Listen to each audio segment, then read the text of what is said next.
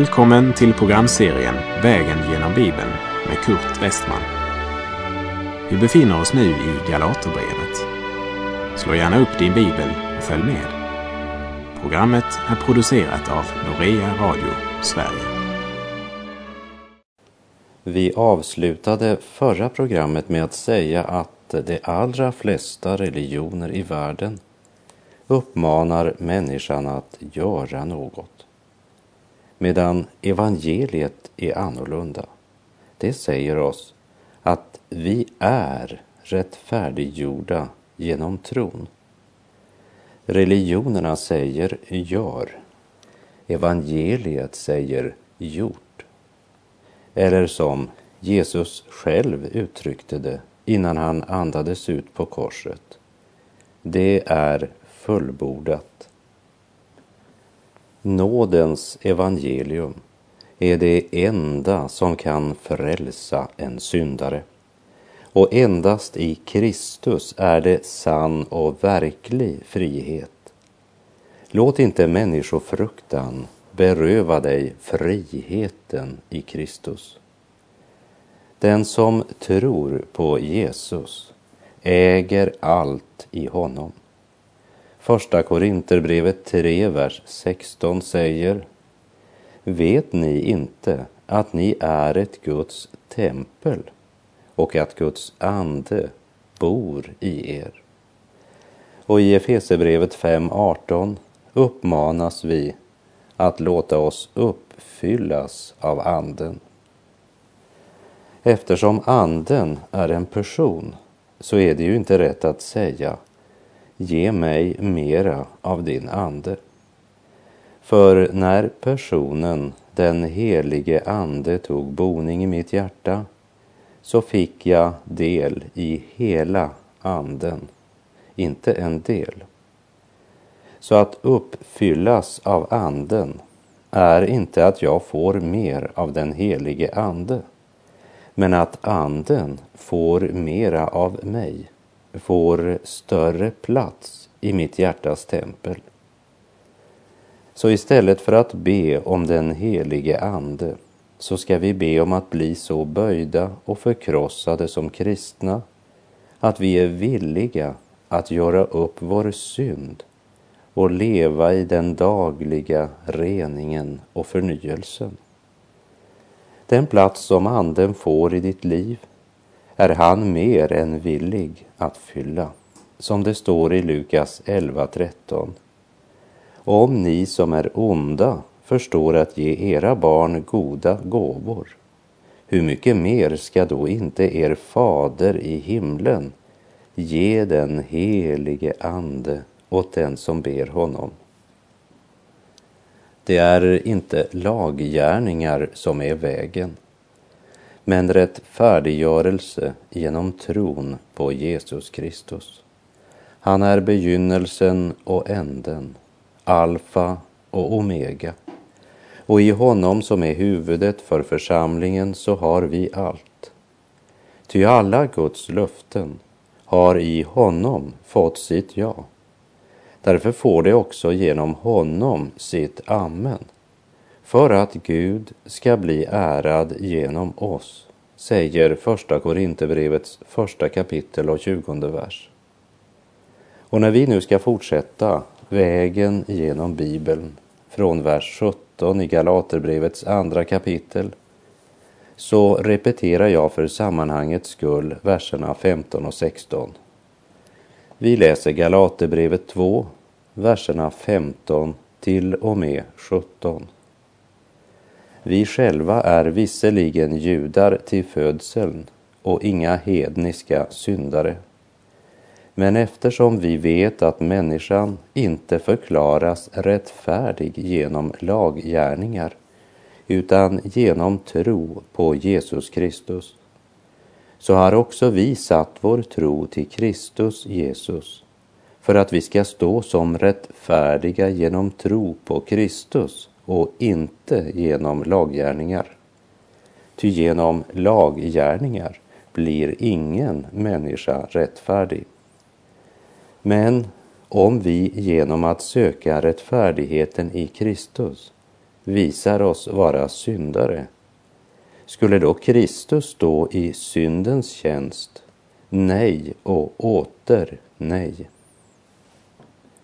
Om man inte söker rättfärdigheten genom laggärningar utan väljer att söka rättfärdigheten genom tron på Kristus får vi alltså rättfärdigheten från Gud som en fri gåva. Betyder det att eftersom man ändå inte blir rättfärdig genom laggärningar så struntar vi i Guds lag och blir laglösa? Nej och åter nej, säger Paulus. Den som fortsätter att leva i sin synd har därmed visat att han inte tagit emot rättfärdigheten genom tron. Vad vill det då säga att söka rättfärdigheten i Kristus? Och vad betyder ordet rättfärdiggöra? Ja, ordet rättfärdiggöra det kommer ifrån rättsspråket. Det är ett juridiskt uttryck. Det betyder att bli erkänd, räknad, ansedd för att vara rättfärdig. Det används om en juridisk rättslig dom och betyder fullkomligt frifunnen, helt utan skuld. Rättfärdiggöra, det är något mycket mera och helt annorlunda än att benåda. Vi tänker då på ordet benåda i dess rent mänskliga betydelse. En förbrytare som blivit benådad, han blir fritagen ifrån ytterligare straff. Men ingen rättsinstans kan rättfärdiggöra honom. De kan inte framställa förbrytaren frikänd från det som han bevisligen har gjort.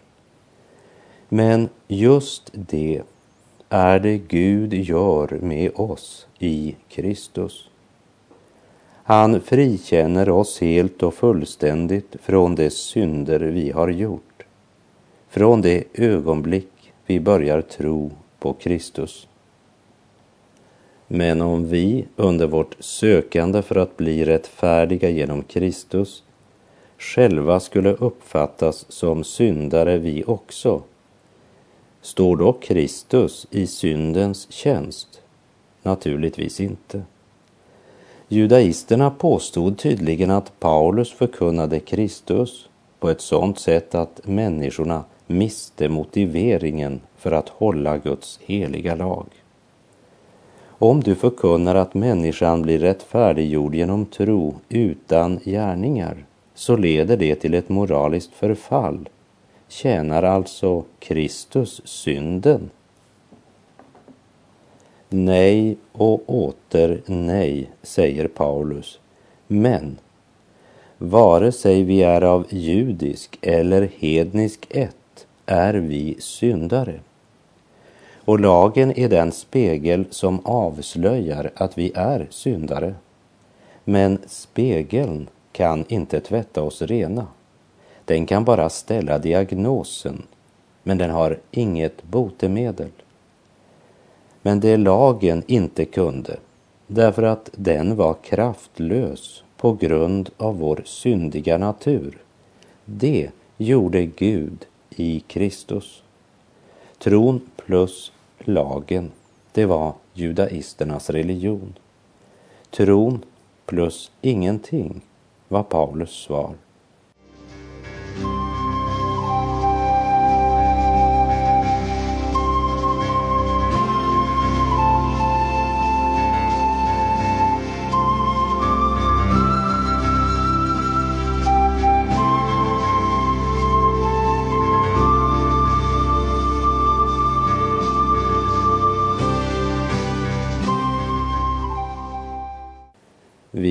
Läser Galaterbrevet 2, vers 18.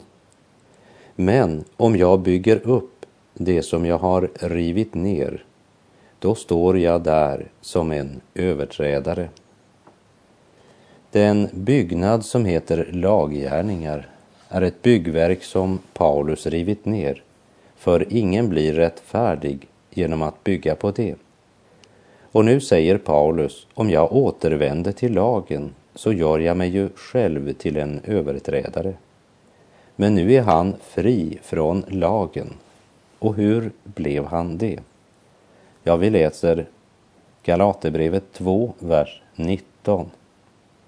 Ty jag har genom lagen dött bort från lagen för att jag ska leva för Gud. Jag är korsfäst med Kristus. Paulus säger, när Jesus dog så dog han för mig.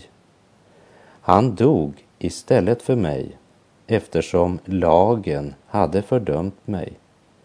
Så lagen har dödens ämbete som det står i Andra Korinthierbrevet 3.7. Vi möter egentligen i det här avsnittet av Galaterbrevet ett koncentrat av det Paulus mer utförligt talade om i Romarbrevet. Här i vers 19 talar han om att vara död för lagen och leva för Gud. Lagen kan inte skapa nytt liv. Det kan endast Kristus. Men det är bara lagen som driver människan till Kristus. För genom lagen får människan insikt om sin synd.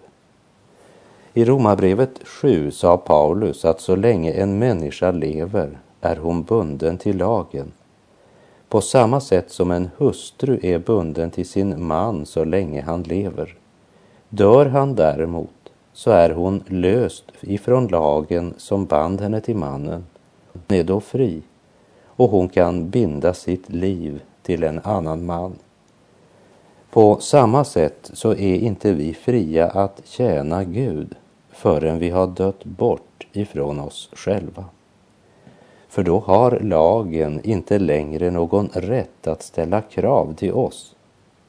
Och här i Galaterbrevet 2.19 säger Paulus att lagen leder till vår död när vi tar den på verkligt allvar. Ty jag har genom lagen dött bort från lagen för att jag ska leva för Gud. Jag är korsfäst med Kristus. Och så fortsätter han i vers 20. Och nu lever inte längre jag, utan Kristus lever i mig. Och det liv jag nu lever i min kropp, det lever jag i tron på Guds son, som har älskat mig och utgivit sig för mig. Den här versen stadfäster en sanning som gäller var och en som tror på Herren Jesus Kristus. Vi ska inte sträva efter att bli korsfästa med Kristus. Jag måste nog erkänna att jag som nyomvänd citerade de här orden allt för lättvint utan att egentligen vara klar över vad de verkligen betydde. Och på samma sätt kan jag höra människor idag tala om att de önskar leva ett korsfäst liv. Men det är inte det Paulus här talar om. Vi ska inte sträva efter att bli korsfästa med Kristus. Vi har redan blivit korsfästa med honom. Och den sanningen ska vi praktisera i tro. Nu lever vi inte längre vårt liv under lagen, för den slaktade oss fullständigt eftersom den fann oss skyldiga till döden. För döden är syndens lön, säger Guds ord. Men nu ska vi leva i tro. Tro på vad då? Tron på Guds son, världens frälsare, Herren Jesus Kristus. För när Jesus dog på korset så blev inte bara min syndaskuld betalad utan Jesus, han var min ställföreträdare på korset. Det är jag som har dött. Jag är korsfäst med Kristus. Jesus är ställföreträdaren för alla dem som tror på honom.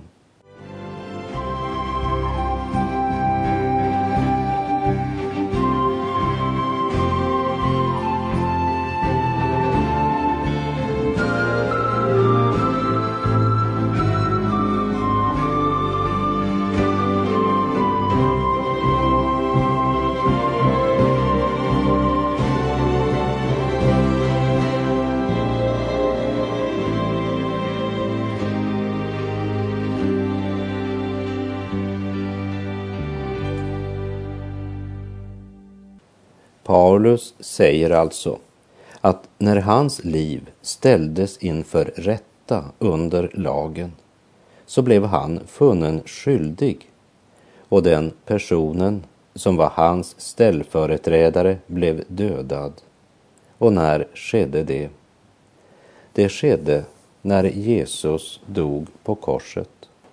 Då blev Paulus korsfäst med Kristus.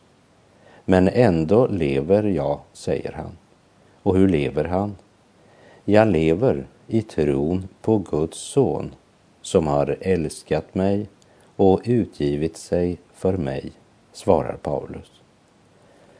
Vernon McGee, han upplevde efter ett möte att en ung man kom fram till honom och frågade Lever du ett korsfäst liv? Och mannen som frågade blev ganska överraskad när Vernon svarade nej. Men så frågade Vernon den unga mannen, lever du ett korsfäst liv?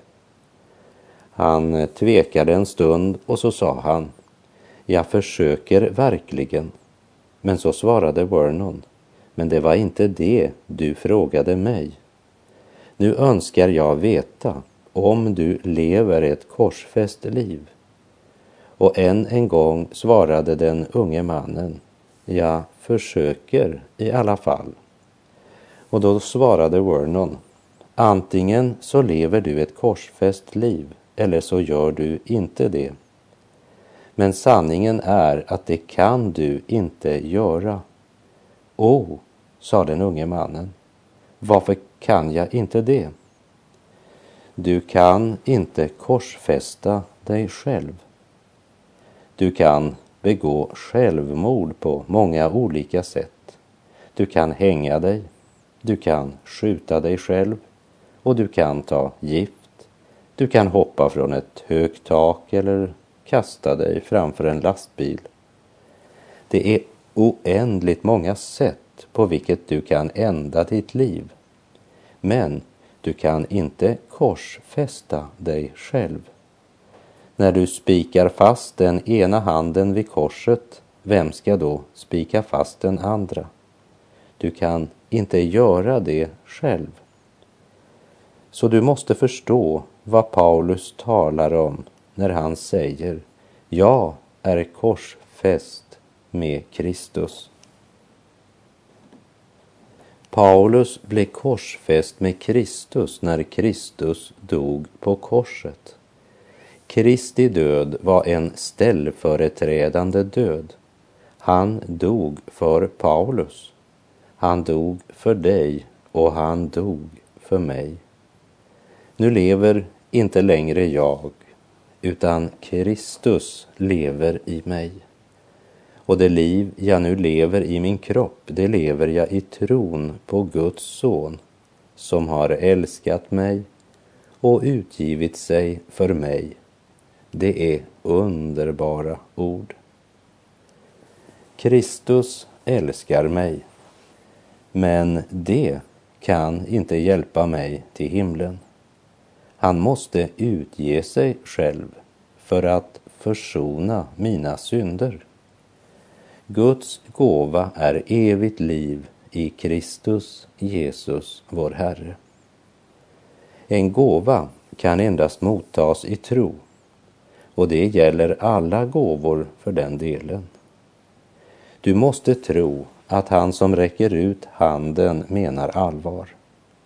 Du måste tro att han talar sanning när han säger varsågod, den är din.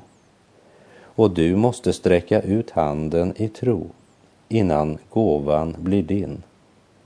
Och nu erbjuder Gud dig sin gåva som är evigt liv i Kristus Jesus. Jag undrar om inte Paulus var närvarande när Jesus blev korsfäst.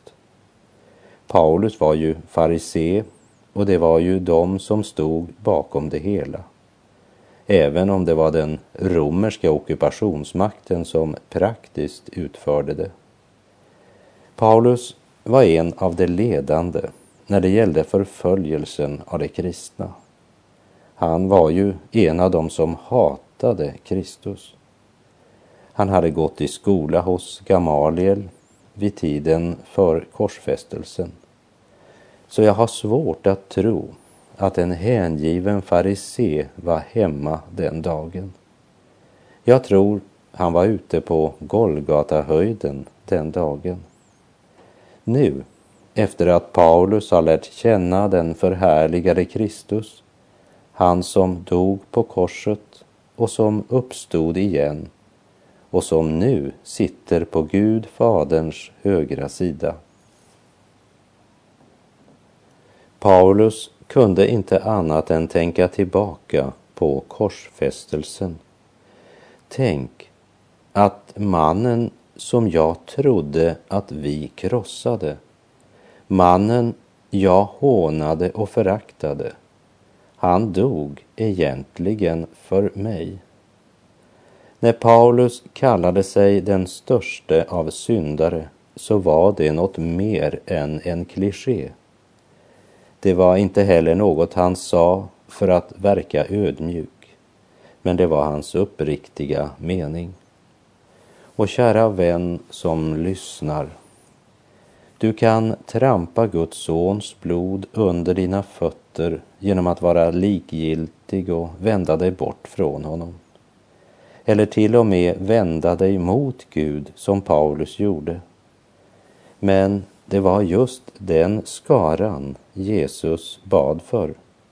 Fader, förlåt dem, ty de vet inte vad de gör.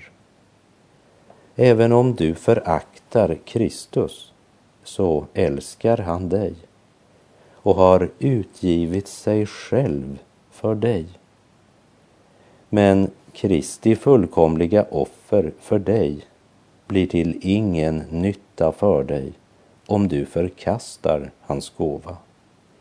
Hör vad Paulus säger i Galaterbrevet 2.21. Jag förkastar inte Guds nåd. Om rättfärdighet kunde vinnas genom lagen, då hade Kristus dött förgäves. Vad Paulus här säger är att om det hade funnits något annat sätt att frälsa syndare så hade Gud valt det sättet. Om en lag eller en religion hade kunnat hjälpa syndare så hade Gud givit oss den. Men den enda väg genom vilken den fullkomlige, helige och evige Gud kunde frälsa dig och mig var genom att sända sin egen son för att försona alla våra synder genom sin död på korset. Han var villig att göra det fullkomliga offret. Och detta fullkomliga offer vill inte Paulus förkasta. Han är ju korsfäst med Kristus, död med honom. Och därför har han också övergivit alla sina fromma gärningar och all sin religiösa strävan till döden. Även galaterna hade ju en gång blivit korsfästa med Kristus. Men genom förkunnare som förvrängde Kristi evangelium så var galaterna nu på väg att kliva ner från korset igen.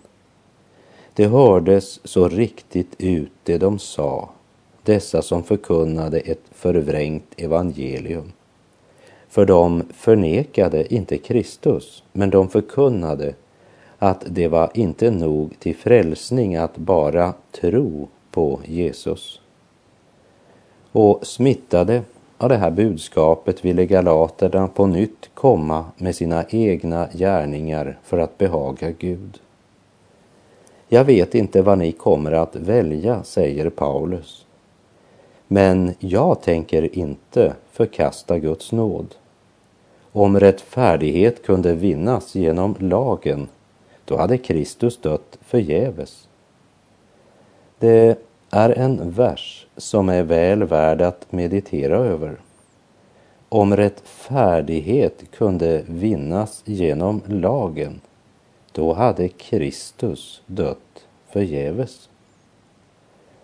Även om det inte var judaisternas mening att ringakta Jesu gärning och jag tror inte heller att de själva insåg den fulla konsekvensen av den teologi som de förkunnade och som galaterna nu var på väg att glida in i.